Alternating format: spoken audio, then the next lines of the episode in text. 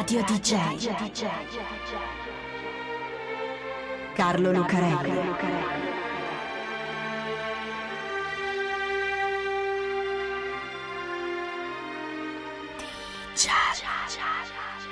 Carlo Lucarelli presenta Di Giallo, il radiodramma di Radio DJ. Salve a tutti, siete su Radio DJ, questo è Di Giallo e io sono Carlo Lucarelli, qui assieme a Fabio B per raccontare un'altra strana storia del mondo della musica. Questa è una storia che viene da lontano, sia dal punto di vista geografico che da quello temporale. Viene da un altro mondo e da un altro tempo. Viene dalla Giamaica degli anni 50 e arriva fino ad oggi, perché è la storia di un genere musicale e delle sue tante trasformazioni. Ma come tutte le storie che raccontiamo qui, ha una sua metà oscura e la nostra, infatti, comincia con un uomo con un coltello in mano e una strana luce negli occhi, perché questa è la drammatica storia di Don Drummond, uno dei padri fondatori dello ska. Quando si pensa alla Giamaica, viene in mente il reggae, ritmi lenti, spiagge bianche, con gente con i dreadlocks che si rilassa al sole, fumando ganja e dicendo cose come Yeah man, o almeno questo è quello che si vede nei video di Jimmy Cliff. Oppure pazienti e miti raccoglitori di canne da zucchero, che si stagliano su un tramonto da cinemascope, come nelle vecchie canzoni di Harry Belafonte. In realtà, la Giamaica è una nazione complessa che ha attraversato una fase di violenza politica e di malavita che ancora adesso, in certe zone, in certi quartieri, la rende uno dei paesi più pericolosi. La Giamaica dei primi anni 60 è un paese in fermento, perché sta ottenendo l'indipendenza dalla Gran Bretagna, di cui era una colonia fino a dopo la Seconda Guerra Mondiale. C'è tanta musica nella Giamaica di quegli anni, e chi la produce, quella musica, chi la fa ascoltare ai giovani giamaicani, sono i sound system. I sound system sono discoteche ambulanti, camion carichi di casse e amplificatori, come quelli dei grandi concerti, con gli amplificatori dei bassi che arrivano anche a 30.000 watt, collegate ai piatti dei giradischi alimentate da grandi generatori. Nascono alla metà degli anni 50 nei quartieri malfamati del ghetto di Kingston, la capitale della Giamaica, e soppiantano in breve i musicisti dal vivo. Il camion arriva e la strada si trasforma in una discoteca all'aperto, dove si suonano i 78 giri che i DJ in genere importano dagli Stati Uniti. All'inizio, i DJ come Count Machuki e Clement Coxon Dodds suonano dischi di rhythm and blues che arrivano dalla Florida, ma non può funzionare.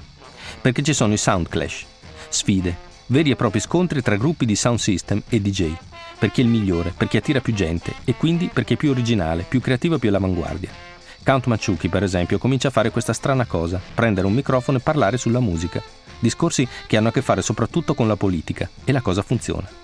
Allora Clement Coxon, Dodds e gli altri DJ come Prince Buster cominciano a suonare musica diversa dal solito rhythm and blues, di importazione americana, a trasformarlo in una musica più vicina alla sensibilità della Giamaica di quegli anni. Roscoe Gordon con il pianoforte e Jay Hines con la chitarra, per esempio, fanno una cosa, sottolineano il levare al posto del battere dando alla musica un andamento sincopato e veloce, saltellante, insomma molto particolare.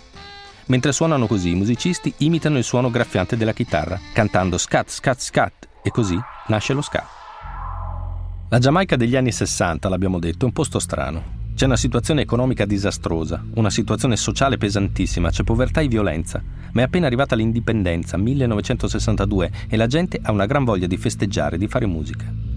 I vari sound system pompano musica a tutto volume e questo modo di farla, questo ritmo in levare, si mangia, digerisce e rielabora tutte le influenze musicali che hanno attraversato l'isola, dalla musica tradizionale come il calipso dei Caraibi e il mento, alla musica che arriva dagli Stati Uniti, il blues, il rhythm and blues, il jazz e anche il rock and roll.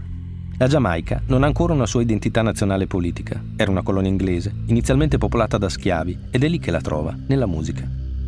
Non è una cosa pacifica. Festosa sì, ma non pacifica. La Giamaica, in quegli anni, è un paese molto violento. I vari sound system, per esempio, si fanno la guerra. C'è Voice of the People, il sound system di Prince Buster. C'è quello di Coxon Dodds, che è il più popolare, e c'è il Trojan di Duke Raid, che prende il nome dai camion inglesi che si usavano in Giamaica, che invece vince tutti i tornei annuali di Soundclash di Kingston. Ecco, i sound system, però, non si sfidano soltanto a suon di musica, Buster, Dodds, Raid e gli altri DJ e produttori musicali hanno dei gruppi di giovani disoccupati, violenti e senza scrupoli che li aiutano, anche armati. Dance Hall Casher, distruttori di discoteche li chiamano. Vanno ai concerti degli altri, si infiltrano e poi cominciano a provocare, fanno scoppiare una rissa e spaccano tutto. Sono bande, sono vere e proprie gang come quelle che seguono il rap e l'hip hop negli Stati Uniti e spesso anche più violente. Rude Boy si chiamano Si vestono come gangster americani, gessati a tre bottoni, cappelli da jazzista, il pork pie hat dalla tesa stretta e rotonda, scarpe lucide di vernice, oppure come cowboy dei film western. Sono spacciatori di ganja, rapinatori, gente della malavita. E quando la vita politica giamaicana, lo scontro tra i due principali partiti si fa duro, diventano formazioni armate, sicari e terroristi. Alcuni di questi prendono nomi strani che fanno capire subito che tipo di gente sono. Tough Gong, per esempio, o Stepping Razor, due modi diversi per dire duro, che in realtà si chiamano Bob Marley e Peter Tosh, e che assieme ad un altro musicista che si chiama Bunny Whaler fanno parte del giro che ruota attorno a Coxon Dodds.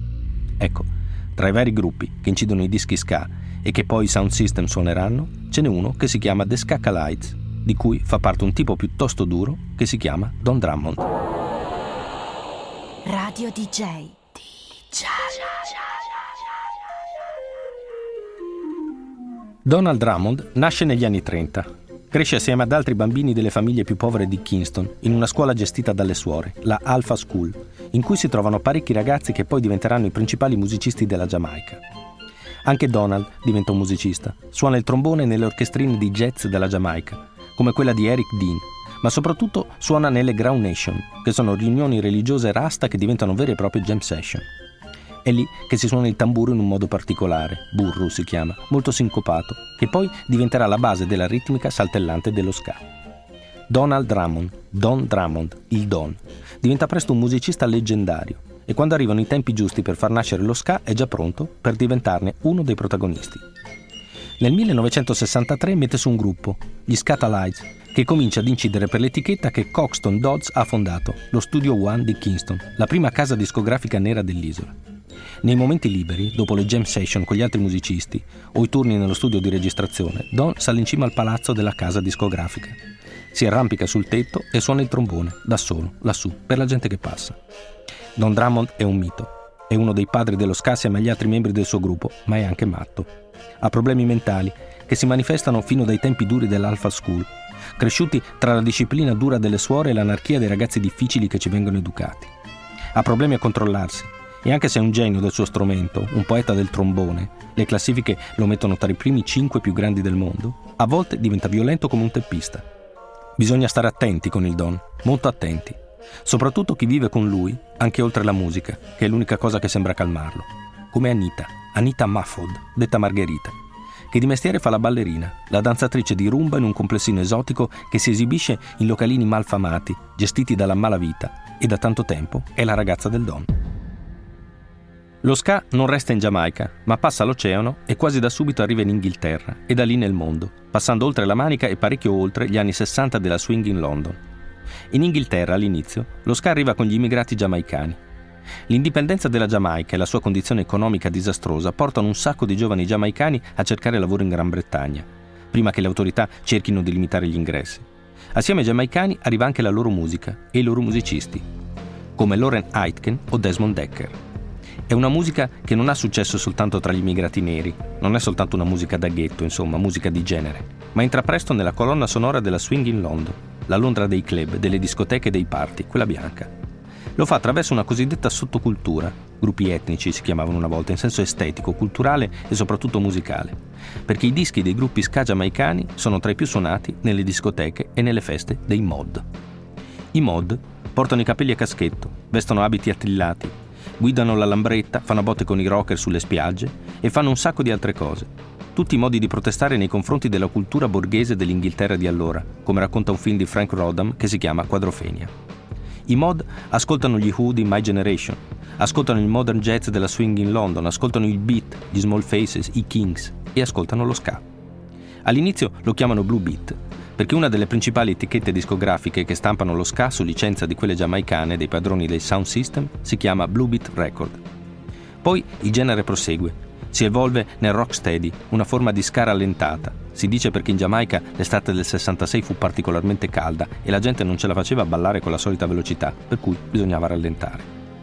Lo ska attraversa gli anni 60, riprende negli anni 70 e fa nascere nuovi gruppi inglesi come gli Special, i Selector e poi i Bad Manners e i Madness. Di nuovo lo ska mescola vari generi del momento, il rock, il reggae e anche il punk, uniti sempre da quel ritmo sincopato e saltellante.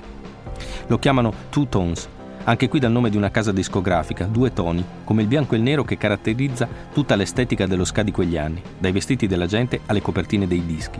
Una musica multirazziale, fatta di bianchi e di neri. E poi ancora gli anni 90 e lo ska punk ancora avanti, per uno dei generi musicali più longevi di tutti i tempi.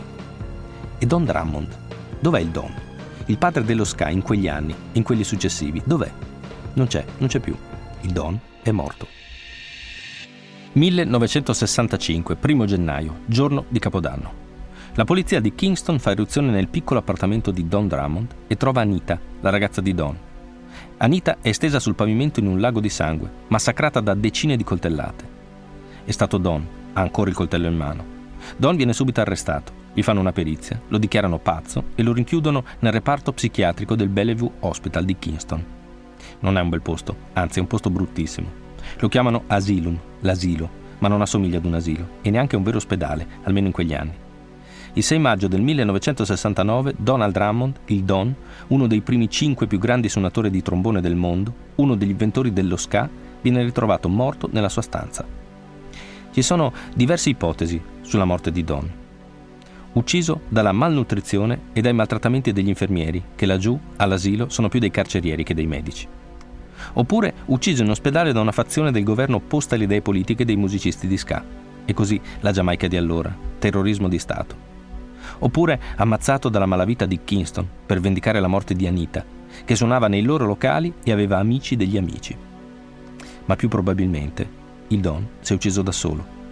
Il Don rinchiuso nell'asilo da quattro anni, senza il suo trombone e senza lo ska.